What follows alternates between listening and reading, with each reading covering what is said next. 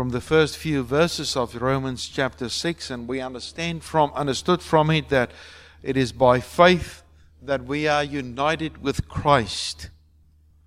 The implication of this unity is that righteousness of Christ becomes our righteousness by faith.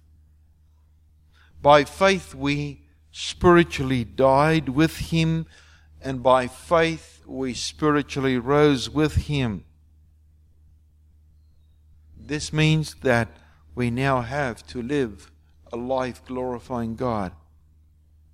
We asked the question last week Does God save unconditionally?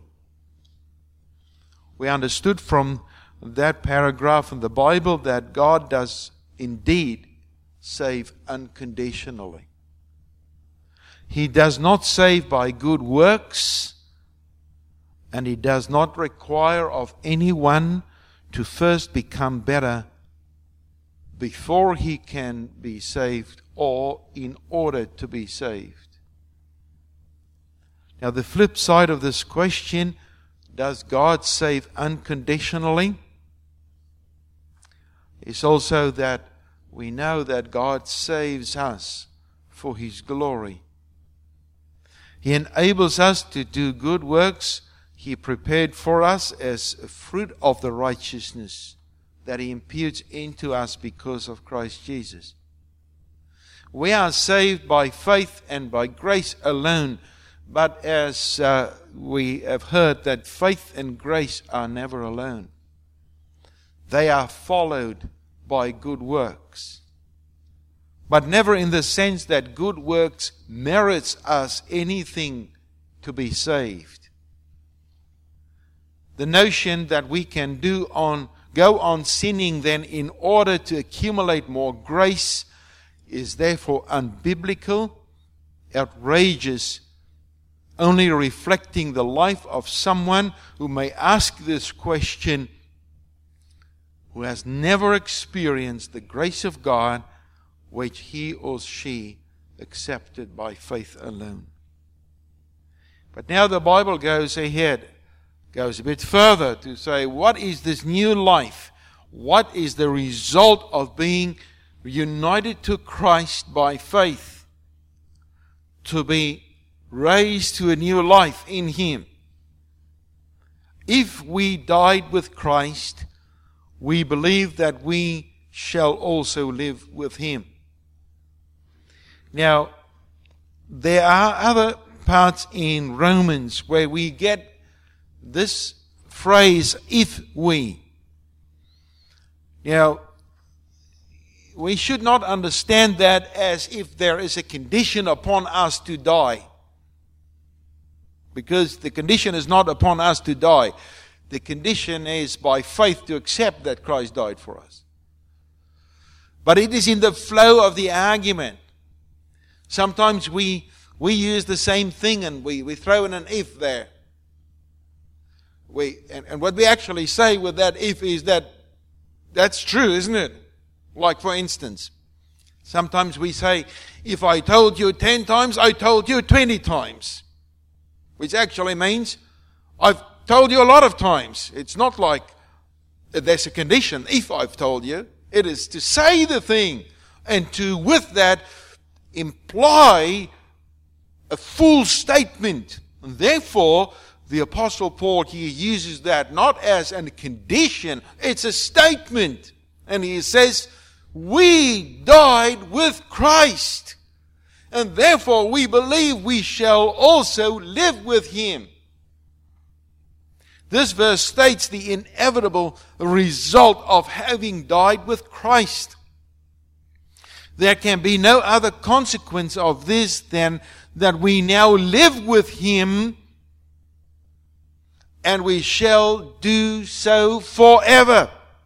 This confirmed, this is confirmed in the next verses.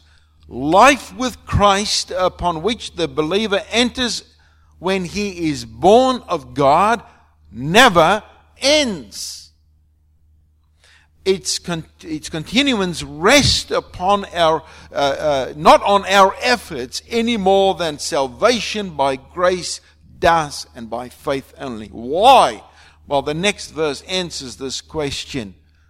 Knowing that Christ, having been raised from the dead, is never to die again. Christ's voluntary submission to the power of death is a thing of the past forever. His resurrection is, in, is the enduring seal of the work that he accomplished in his death. It is the guarantee of the resurrected life of those who belong to him. Therefore, by faith, we can say it is ours because we are united with him. Death cannot lord it over Christ. Not anymore, because it says the word master in this, in this text is used again further down in other parts of the scriptures. For instance, Romans chapter 4, 14, verse 8 and 9. For if we live, we live for the Lord. Or if we die, we die for the Lord. Therefore, whether we live or die, we are the Lord's. For to this end Christ died and lived again, that we might, that he might be both Lord of the dead and the living. He is Lord of both the dead and the living. And we, we commenced our service this morning to quote from Revelation chapter 1. He is the first, the firstborn from the dead. And he is the ruler of the kings of the earth. So, Christ has conquered death. And by faith, we accept what Christ has done, and what he has done becomes ours. For the death he died, he died to sin once for all. But the life that he lives, he lives to God. The death that he died, he died once for all. In his death, he had to do with sin. As the sinless one who had refused all claims of sin, he stood as our representative and offered up his life, not to then forfeit it like, like we would do, but to free us from death. Free us from death and the curse of death, which is death eternal. It's amazing that when we, we get there, I just want to jump to that in the end of this chapter. Um, the, the, the, the benefit of grace is, is eternal life. But for the wages of death, of sin, is death. The wages of sin. You work for sin, it's gotten payment for you. You can give your whole life to Him, to sin. He's going to pay you sometime with death. He wouldn't like to do that, but Jesus Christ came into this world and He gave His life so that when by faith we are united with Him, His life He gives to us so that even when we die, we live forever. Because Christ died once for all. It doesn't say that Christ died once upon a time. That's not what it says there. The Greek word's very, very clear about that. It does not say like in a good in a good legend that you tell, a little story you tell. Once upon a time Christ died on the cross. No, it says Christ died once for all and, it's put in a, in a, in a tense of the verb, of the Greek verb, verb to say, it's done with. He died once for all. And that's why, and I'm not going into it because someone said to me the other day, it seems to me you've got, you've got something in against the Roman church. Always you refer to Roman church. Well, in a sense, that of course is true. That's why I'm a Protestant. That's why I'm a Reformed. But you know that within the in, in the Roman church, when uh, the uh, sacrament of the Lord's Supper is, is, is celebrated. It's done in such a way that, that the Lord is crucified again every day, every time, as many times as you do it. The whole assumption is that when the, with the institution of the sacrament, the wine and the bread becomes literally the, the bread, uh, the, the body and the blood of Jesus. And when then it is sacrificed, then there is once again the, the, the, the, the crucifixion in, in a way, an offering up on the sacrifice on the table of the altar that's why it's called an altar. And please don't ever, ever, ever think of the table in front of the church as an altar. It's, it's not an altar, please. It's just the communion table. But when we, when we see this from the Word of God, the, the death He died, He died once for all. I, I, I personally can't understand how it is that people then get away or get by this text.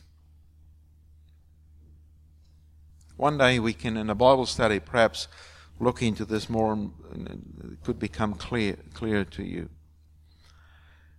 Christ's redemption took us beyond the cross and the grave into a new life. Therefore, the Bible says the life that he lives, he lives to God. This phrase suggests all that is involved in his life, its fullness and its power. He lives to God. The contrast between this and the death that he died is in the matter of the relation to sin. When Christ died, he died for sin. He took sin upon him. And he was the end to sin for those who believe in him. And therefore, it would be outrageous to think that the, the, the, the, uh, the Christian who believes to be worshiping God would continue as if nothing happened.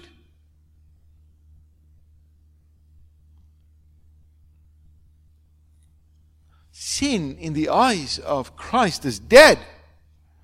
Christ's life to God makes good the effects of his sacrifice for those who believe in him. It's probably one text that I'd like to come back to in my own personal study because when I studied this, I just couldn't get what it means to think that Jesus lives to God. I couldn't really fully understand that, but I think it's growing. What does it mean that he lives to God? He lives to God. I mean, he is God. Therefore, we live now under a new master not the master or the slave driver of, of, of, of sin anymore, but we live under the, the grace in Christ. Therefore, consider yourselves to be dead in sin, but alive to Christ, uh, to God in Christ Jesus. Because we are to reckon in this matter of divine revelation to us, it is necessarily likewise a matter of faith on our part governing our conscience and will. We need to impute the matter, if I may use the word, the correct word. Uh, you, you remember what impute means?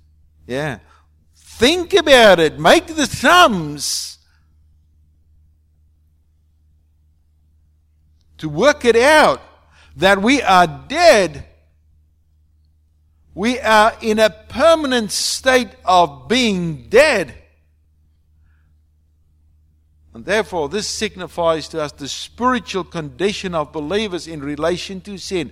The condition is not merely that of freedom from penalty, it constitutes the believer's whole attitude towards sin. Whenever the old master claims our service, we are to reckon ourselves being what? Dead. Corpses.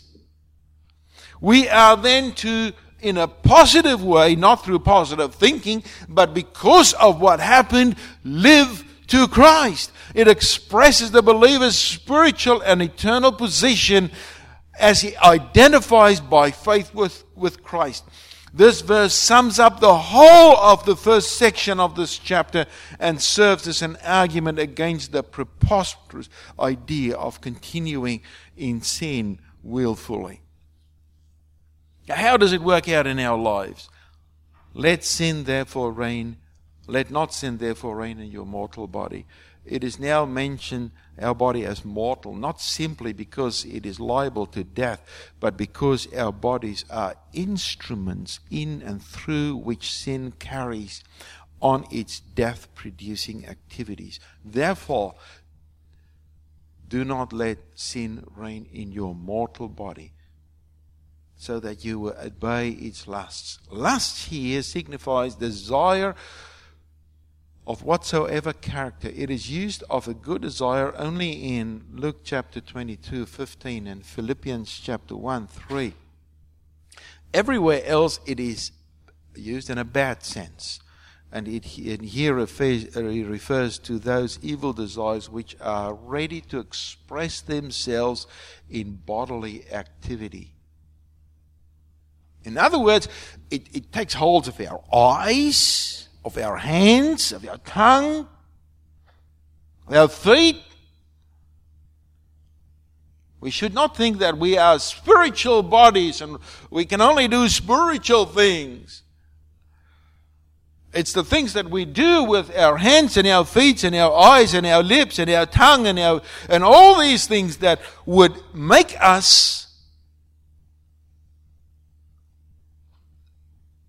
do what could be good and what could be wrong. They are equally desires of the flesh, a phrase which describes the inner emotion of the soul or the natural tendency toward things evil. Such lusts are not necessarily always immoral and corrupt. They may be refined in character, but are evil if inconsistent with the will of God. Which means that there are certain things in our life that we can uh, just have a natural desire for, but could stand between us and service to God. Therefore, that could be sinful.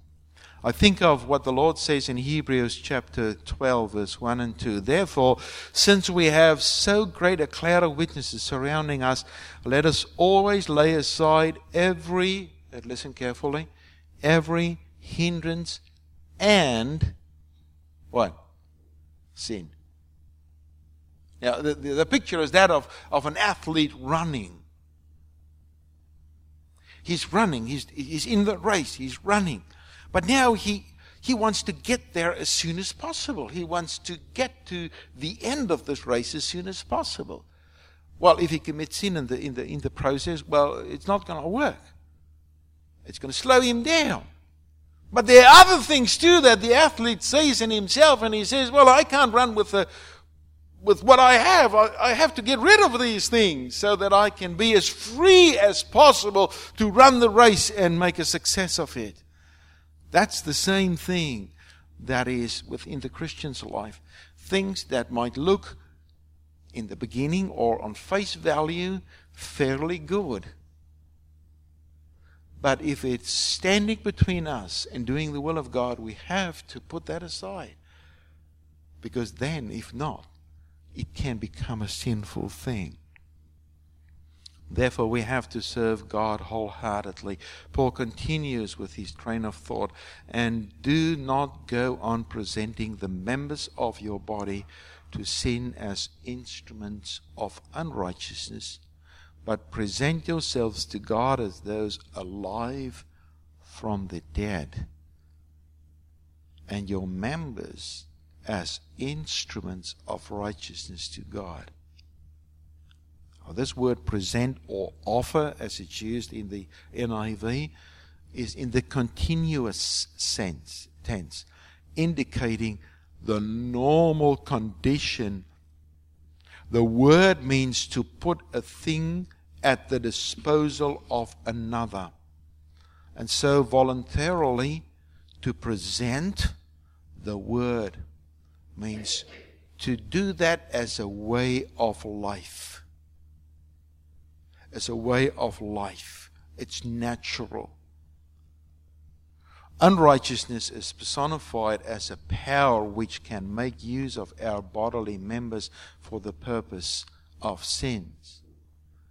And then when the Apostle Paul then said, but present your bodies, your members of your body as instrument of righteousness. He used another tense of the verb, and he says it indicates an act carried out with a definite decision and abiding results. It is not like that old self who would just do it naturally.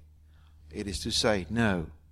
Now we do things because we have made this definite decision to, by faith, be God's and to live to Him.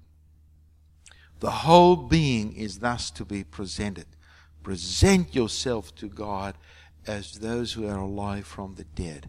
The meaning is as those who no longer are destitute of spiritual life, dead through, dead through the trespasses and sins, but as those who have been spiritually raised into life in Christ. And the result is righteousness, which stand for the right action. God is to have the complete use of all that we are and that we have. Why? For sin shall not be master over you. For you are not under the law, but under grace. The statement is not a command, but a promise. And when I read this, when I read this, something of a burden and something of the yoke just was removed from me. This, com- this is sin shall not master be master over you. It's not a command, it's a promise. Living in Christ, putting your faith in Him, accepting the new life, dying in Him, living now by putting our bodies and every part of it to His service, what happens? The promise that even if like David, we fall sometimes. It does not mean that's the end of the story. It means that we can come to the Lord, confess our sins, accept His righteousness, and carry on with life. Because it is not like sin is still our master. Or our new principle, uh, our new law, same word here. Sin is not master anymore. Grace is our master. Grace is our new law in our life. Grace in Jesus Christ. Brothers and sisters, never doubt the seriousness of God's promise and grace towards us. Just look at the table of the Lord. The bread and the wine to us are symbols of Christ's life and death, given so that we may receive his righteousness by faith. But also see these elements as a way in which God calls you to a new life. And when you take that, consider yourselves dead to sin but alive to God in Christ Jesus. May we find grace to crucify our desires and live to Him wholeheartedly by putting our hands in His hand and accepting His mercies. Amen. Let us pray. Our Father, we have heard the gospel. We thank you that you have died once for all, and that you've done away with that power, that principle, that master of sin in our life. And we thank you, Lord, that you have given us a new life. We pray that our life will be to your glory and honor. Help us, Lord, to wholeheartedly serve you. To every day consider ourselves dead to sin, but alive to Christ. Help us, Lord, to give our eyes and our hands and our lips and our tongue and, yes, everything for your righteousness. Forgive us, Lord, for the times we do not do this when we put ourselves first and the things in our life that might separate us from you in that sense that we are more inclined to do what we want and help us to like that verse says in uh, in the psalms like the slaves are on the hands of the master and, uh, and the hands are the eyes of the of the uh, maid servants are on the on the hands of her mistress. So, Lord, we fix our eyes upon you till you give us grace. Amen.